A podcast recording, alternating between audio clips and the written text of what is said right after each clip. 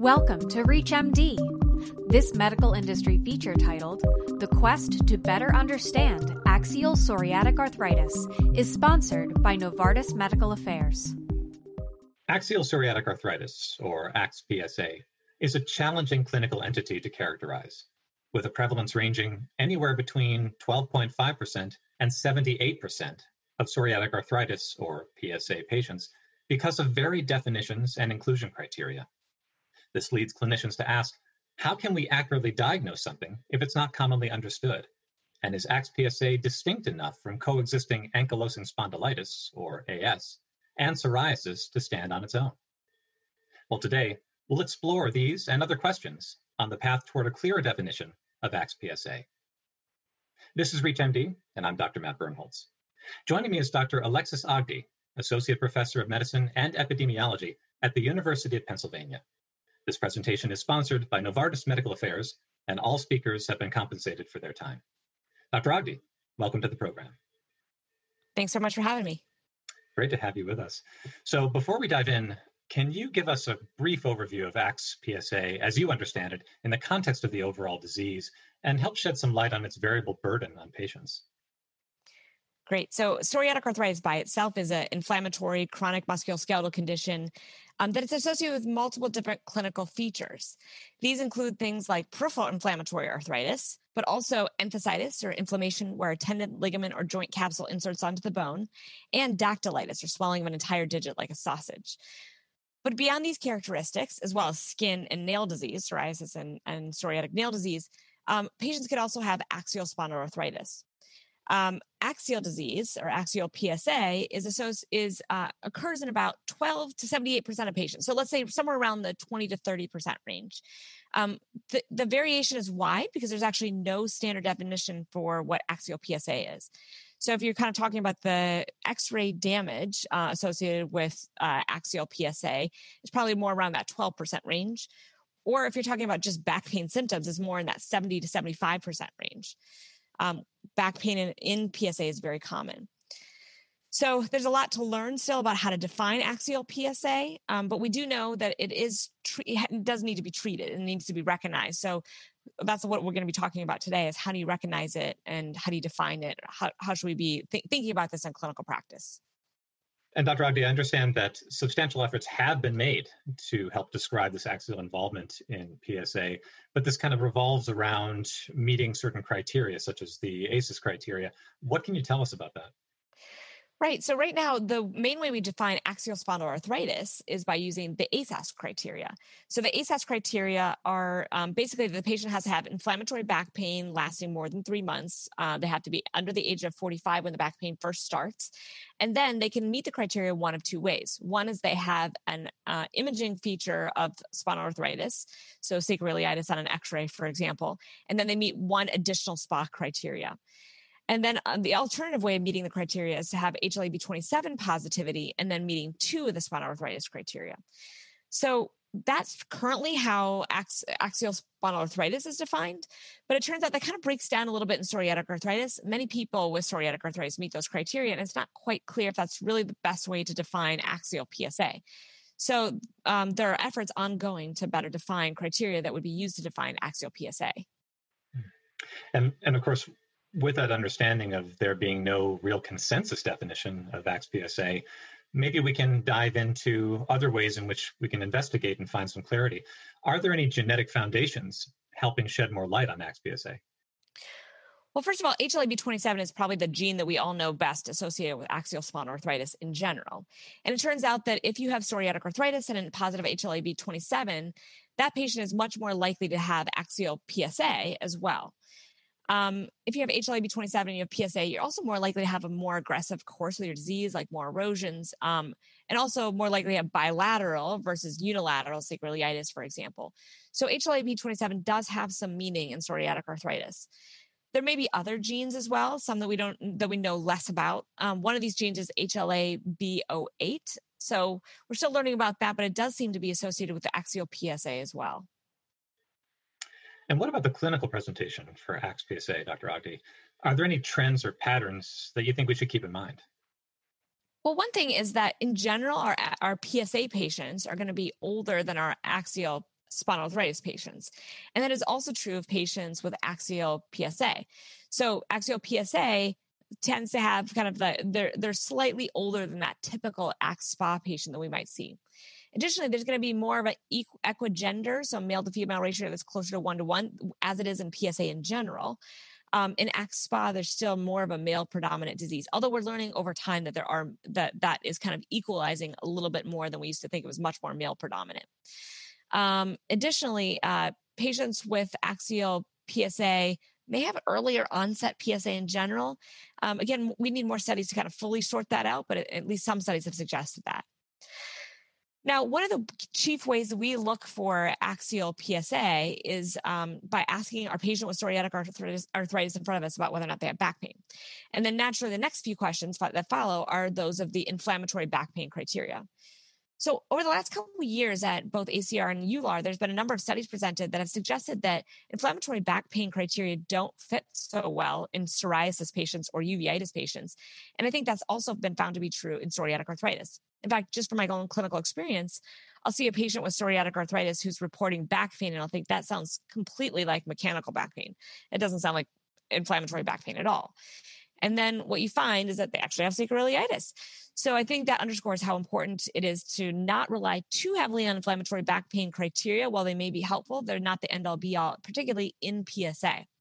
Um, it's also important to note that a lot of our PSA patients are already on therapy, so that might change the characteristics of the back pain that the patient is reporting to. So it might not fit perfectly what we know from that new AxSpA patient that's presenting. Um, and then finally, areas of, of spinal involvement may be slightly different in PSA.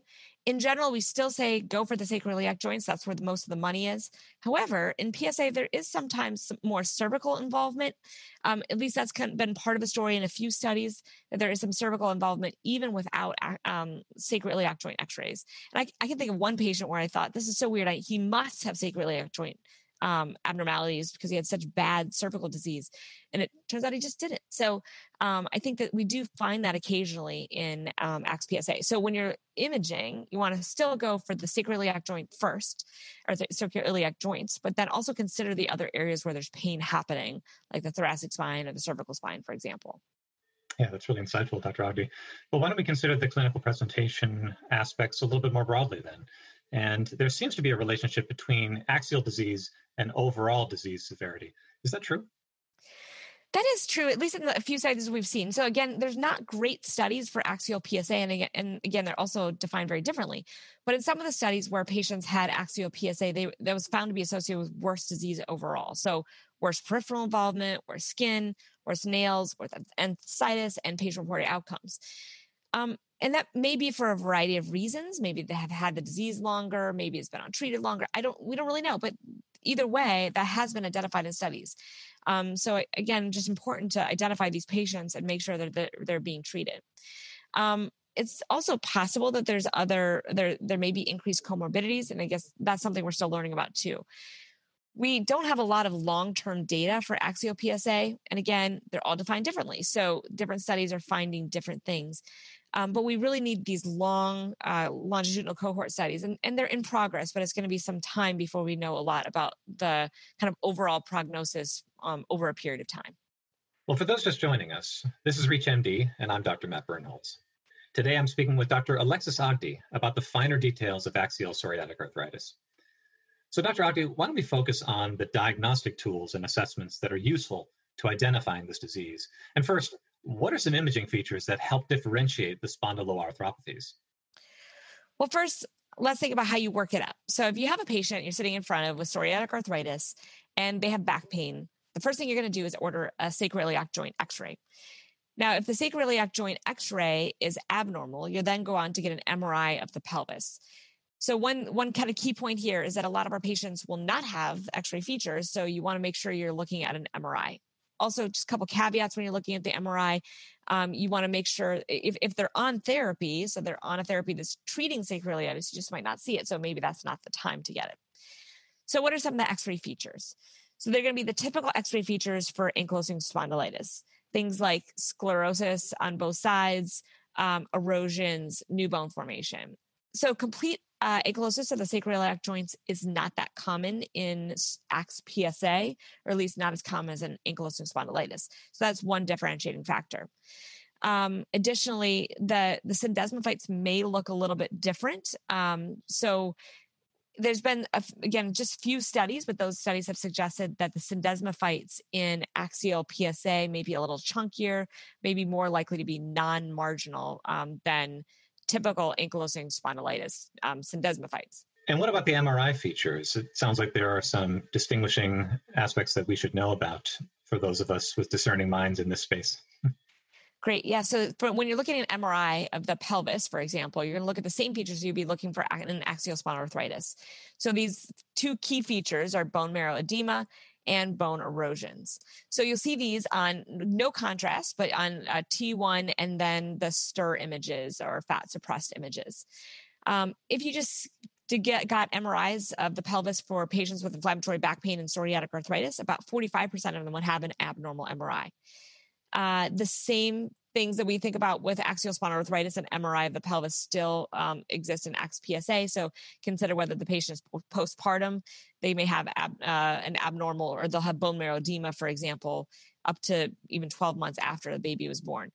Um, additionally, uh, marathon runners and hockey players have been found to have um, some bone marrow edema there without erosions. So, erosions are pretty specific for an actual problem that's going on that's related to inflammatory disease.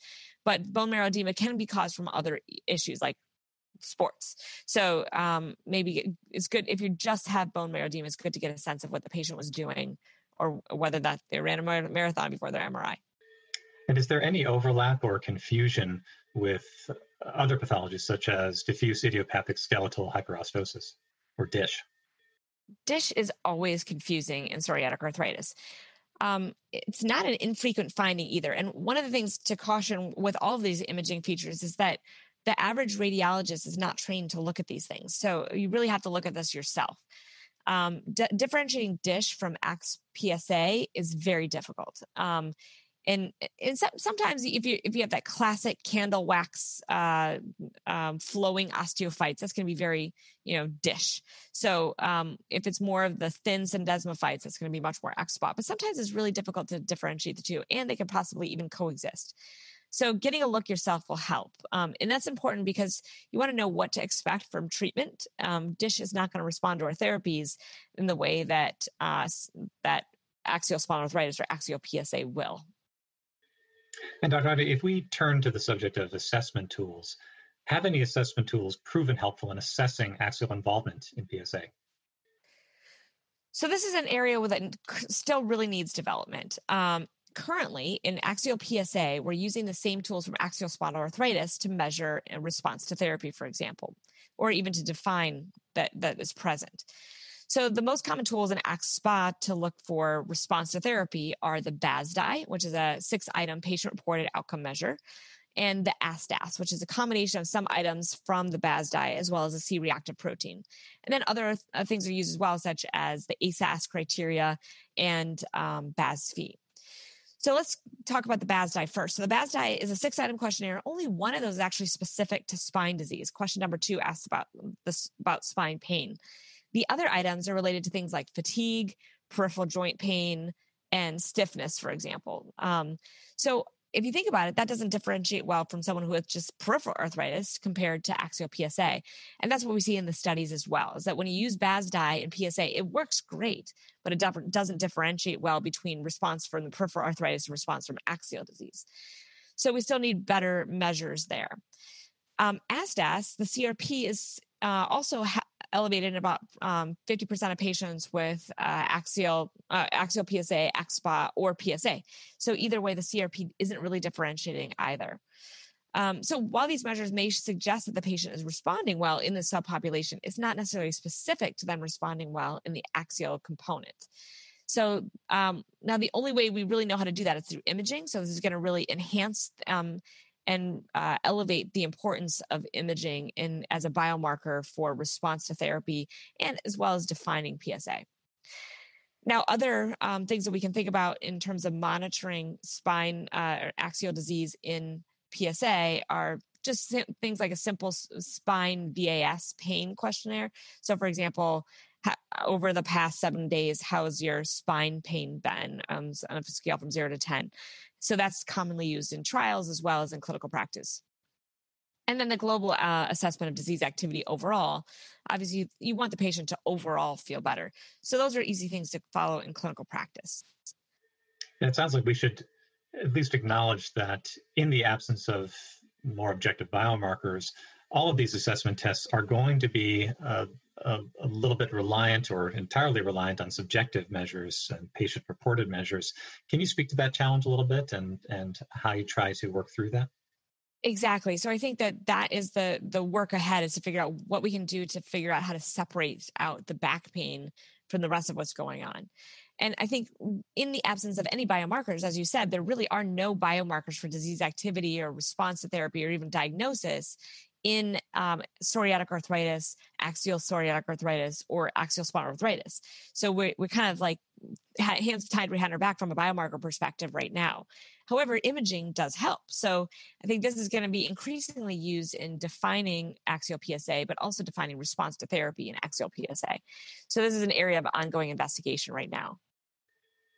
Well, clearly, Dr. Ogdie, based on everything you shared with us up to this point, it's safe to say that there are ongoing challenges here in this path toward defining axial PSA, uh, given the variance and differential overlap in clinical presentations, the radiographic findings, um, the assessment tool discriminations that you just spoke to. But if we take all of that in mind, what do you think is going to move us in the right direction for defining and differentiating this disease? So right now, there's an ongoing um, set of prospective uh, longitudinal cohort studies, and so we'll hopefully learn more about that. And additionally, uh, the ASAS group, as well as GRAPPA, the Group for Research and Assessment of Psoriasis and Psoriatic Arthritis, are developing together criteria to define axial PSA that will likely involve some sort of imaging. And then also, they're going to work on outcome measures. So, how do we define um, response to therapy in axial PSA? So, this is a really important adventure that they're uh, in, that they're at least halfway through now, and hopefully, we'll be hearing some outcomes from that uh, process within the next one to two years. And I understand, as far as the GRAPPA group goes, you yourself are part of that. Any reflections or takeaways to impart to our audience before we close? Yeah, I think GRAPPA is really interested in figuring this piece out and has been interested in this for a really long time. And I think it's exciting that we're now kind of at a point where we're getting close to that those recommendations and really have buy-in from another organization that studies axial spondyloarthritis. So I, I'm really excited about what we'll be seeing in the next couple years in this domain of axial PSA. Well, I think that's an excellent forward looking outlook on the diagnostic and therapeutic potential and these co- continuing collaborations that we're seeing as defined by some of the groups of which you yourself are part of. And I think that's a very fitting way to close out our program today. With that in mind, I want to thank my guest, Dr. Ogdie, for helping us better understand the path toward a clearer definition for AXPSA. Dr. Ogdie, great to have you on the program. Thanks so much. Thanks so much for having me. This program was sponsored by Novartis Medical Affairs. If you missed any part of this discussion, visit reachmd.com slash industry dash feature. This is ReachMD. Be part of the knowledge.